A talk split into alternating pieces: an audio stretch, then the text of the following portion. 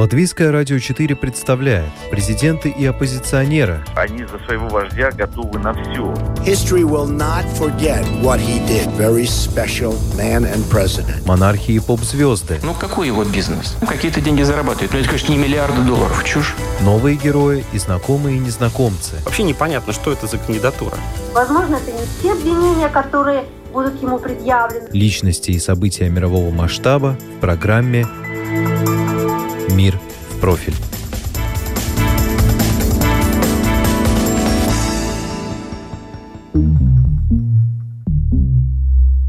Вышеградской группе 30 лет. Как сегодня выглядит Альянс? 30 лет назад, в середине февраля 1991 года, когда уже было понятно, что Варшавский договор практически из себя изжил, президенты Польши и Чехословакии, а также премьер-министр Венгрии подписали в Вышеградском замке в Венгрии декларацию о сотрудничестве Чехии, Словакии, Польши и Венгрии. Целью Альянса был общий курс на вступление в ЕС и НАТО. Сегодня четверка государств на уровне Европейского Союза выступает единым фронтом по самым разным вопросам. Это программа «Мир в профиль». Меня зовут Яна Ермакова. И сегодня о том, как изменился Альянс. Своим видением поделятся не только эксперты. Чехия, Словакия, Венгрия и Польша. Эти страны традиционно относят к Восточной Европе, но связывает их не только географическая близость, но и немало страниц совместной истории, местами печальных, местами счастливых. 30 лет назад они добровольно связали себя совместными узами, и союз этот основан на единстве, поддержке и взаимоуважении. Имя ему «Вышеградская четверка». Наша коллега, журналист русской службы чешского радио Ольга Васенкевич опросила экспертов и решила ретроспективно посмотреть на то, как Союз создавался, развивался и к чему пришел сейчас. Вышеградская группа или Вышеградская четверка, сокращенно В4, была основана 15 февраля 1991 года в городе Вишеград в Венгрии. Место это было выбрано не случайно.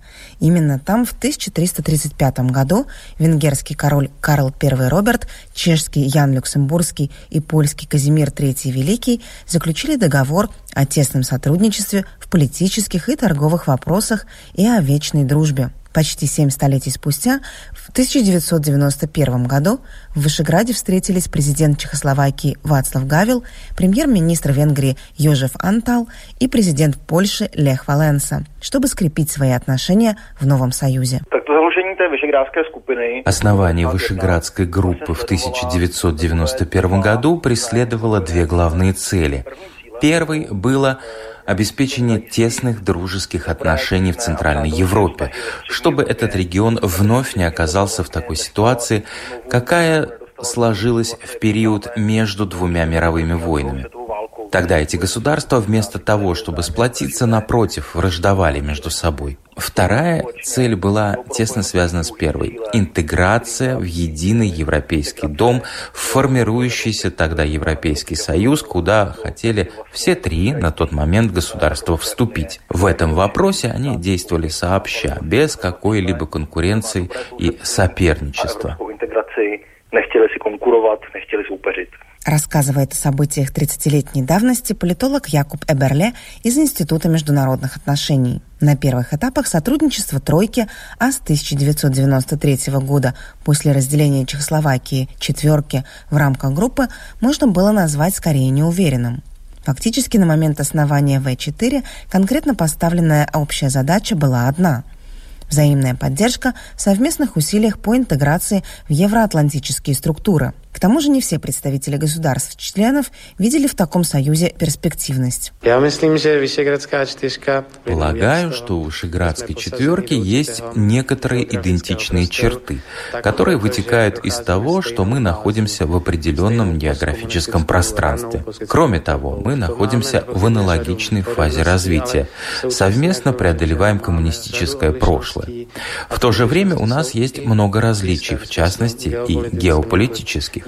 С Венгрией у нас нет общей границы, зато с этим государством у нас есть иные проблемы. С Польшей у нас тоже определенные отношения. С уверенностью могу сказать, что для нас гораздо важнее общий знаменатель со Словакией, чем с другими государствами Вышеградской группы. Podstatně vyšší, než je společný jmenovatel mezi dalšími zbývajícími dvěma zeměmi Vyšegradského seskupení. Такую позицию высказал после переговоров премьер-министров четверки, прошедших 12 января 1994 года в Праге, Вацлав Клаус, занимавший тогда должность премьер-министра. Неудивительно, что 90-е годы в истории Вышеградской группы ознаменовались скорее ослаблением взаимодействия. Под сомнение ставилась даже целесообразность подобного объединения. За прошедших 30 лет Вышеградская четверка прошла несколькими периодами, во время которых интенсивность взаимного сотрудничества снижалась и вновь возрастала. В 1990-е годы декларированные при создании группы цели практически не были достигнуты.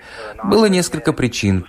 Вскоре после создания В4 начался процесс разделения Чехословакии, что создавало некое ощущение неуверенности в завтрашнем дне. Затем к такому сотрудничеству не проявлял интереса Вацлав Клаус, занимавший тогда должность премьер-министра. Лед тронулся после смены власти в Чехии и других странах, в 1998 году, когда при подготовке к вступлению в Евросоюз сотрудничество между нашими государствами стало более интенсивным. После завершения вступления в ЕС отношения снова сбавили обороты. На протяжении последних 10-12 лет сотрудничество укрепилось. Члены В4 лучше определили свои новые ожидания от партнеров по Союзу, которые пришли на смену старым, главным образом связанным со вступлением в Евросоюз. Союз. nad rámec vlastně toho původního cíle, kterým byl vstup do Evropské unie. После присоединения всех четырех стран к Европейскому Союзу 1 мая 2004 года внешнеполитическая деятельность ассоциации еще больше возросла, и группа сосредоточила внимание на содействии сотрудничеству и стабильности в более широком регионе Центральной Европы. Тем не менее, как отметил Якуб Эберле, даже после присоединения к Североатлантическому альянсу и Европейскому Союзу Вышеградская группа остается очень важным региональным объединением. Однако, как заметил политолог, несмотря на то, что между странами группы много общего, это не означает, что они занимают единую позицию по всем вопросам. Эти государства пережили подобный исторический опыт. Они входили в состав Восточного блока и впоследствии им пришлось догонять вступление в НАТО и Евросоюз. Они занимают одинаковую позицию на мировой сцене в вопросе разделения труда и являются так называемыми зависимыми рыночными экономиками, в которых значительная часть капитала происходит из Западной Европы или других частей света. Тем не менее, их политические интересы часто расходятся. Зачастую в принципиальных вопросах, таких как, например, отношение к России, обсуждение европейского бюджета, их мнения часто не сходятся. Не то чтобы у каждой страны было сугубо отличный интерес, хотя и такое случается. Часто отличается взгляд одного или двух государств на какой-то вопрос. Одним из вопросов, в котором страны Вышеградской группы заняли практически схожую позицию, стал миграционный кризис 2015 года, когда группа четко выделилась на европейском небосклоне с резко противомиграционной политикой и, кроме того, подчеркнутым нежеланием идти на компромисс в решении данного вопроса. Все четыре государства достаточно твердо высказались против механизмов распределения мигрантов в рамках Евросоюза. Это превратилось в своего рода бренд, который создал стереотипы с обеих сторон. Так, в странах Центральной Европы множество граждан стало апеллировать к В4 как к инструменту собственного отторжения в отношении Берлина, Брюсселя, Напротив, в Западной Европе это возродило стереотип, что общество на востоке Европы еще не так хорошо развитое, не проявляет общеевропейскую солидарность, а мы им туда отправляем деньги, ну и так далее. A podívejte se, oni vlastně nejsou tak úplně evropští. Продолжает политолог Якуб Эберле. Тем не менее, политику Вышеградской четверки в рамках ЕС можно назвать сбалансированной. Она продвигает общие позиции по отдельным европейским вопросам и в то же время подчеркивает свои приоритетные темы. Общий интерес В4 вместе с другими европейскими партнерами заключается в поддержании единства и возможностей ЕС. Помимо обмена мнениями по вопросам участия в Европейском Союзе, сотрудничество между странами В4 происходит в основном на практическом уровне. Государства совместно реализуют ряд трансграничных проектов в области транспорта, безопасности, культуры и образования. Вышеградское сотрудничество на политическом уровне работает по принципу регулярных встреч представителей государств-участников на разных уровнях, от президентов и премьер-министров до экспертных консультаций. Единственной прочной организационной структурой В4 с 2000 года является Международный Вышеградский фонд, цель которого – финансовая поддержка взаимного сотрудничества в области науки, образования, культуры, ведения совместных исследований, развития приграничного сотрудничества и продвижения туризма. Сотрудничество В4 происходит преимущественно в двух плоскостях, одна из которых более заметна. Это взаимодействие политических лидеров, премьер-министров, президентов, министров – в настоящее время оно весьма эффективно, поскольку основывается в значительной мере на персональных отношениях. Чешский пример Андрей Бабиш и венгерский Виктор Орбан очень хорошо друг друга понимают.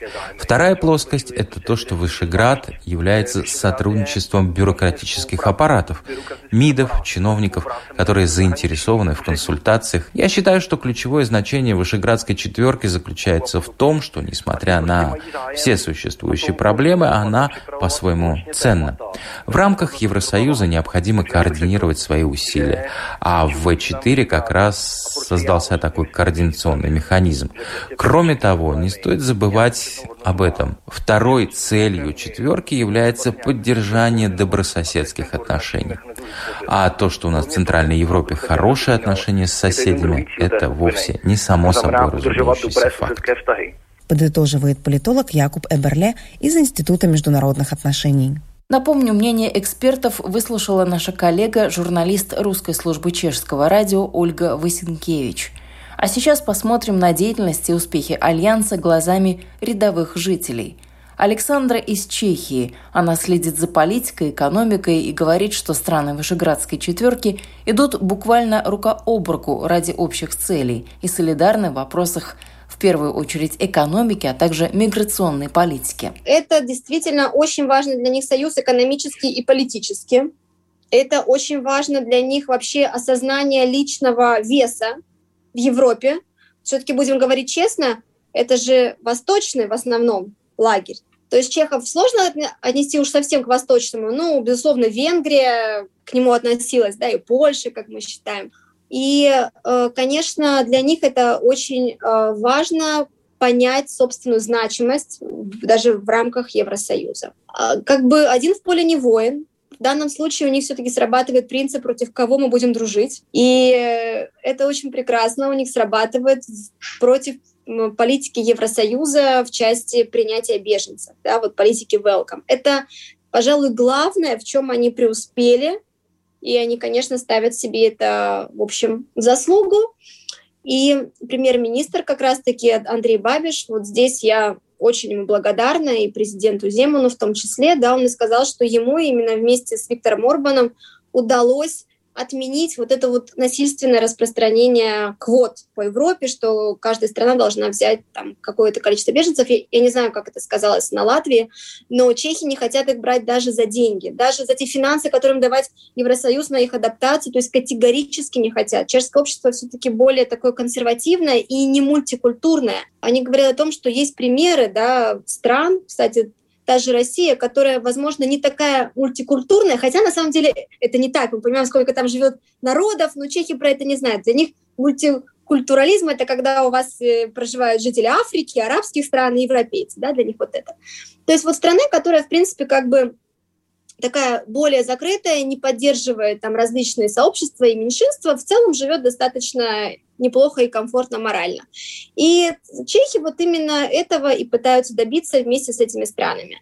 Uh, у них огромный успех в экономической сфере, это безусловно. Они являются второй экономикой в Европе, вот именно их солидарность. Да, и это, конечно, тоже это огромный вес. По-моему, они 12 или 5, у них пятое место даже в мире, вот этот вот их продукт общий.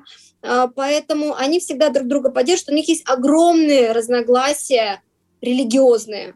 Вы можете представить поляков, где сейчас мы знаем, даже запретили аборты, даже если ребенок плод болен, да, вот, и чехов с их очень свободным сексуальным воспитанием.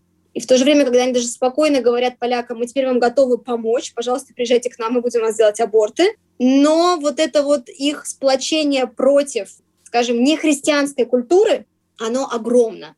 30 лет, огромный вес, большие успехи, и несмотря на все разногласия, они однозначно их будут преодолевать все эти разногласия дальше, для того, чтобы доказывать, что они хорошая сила и могут противостоять любому новому поползновению и внедрению со стороны Западной Европы. Вот, пожалуй, вот это так, наверное, можно высказать лучше всего.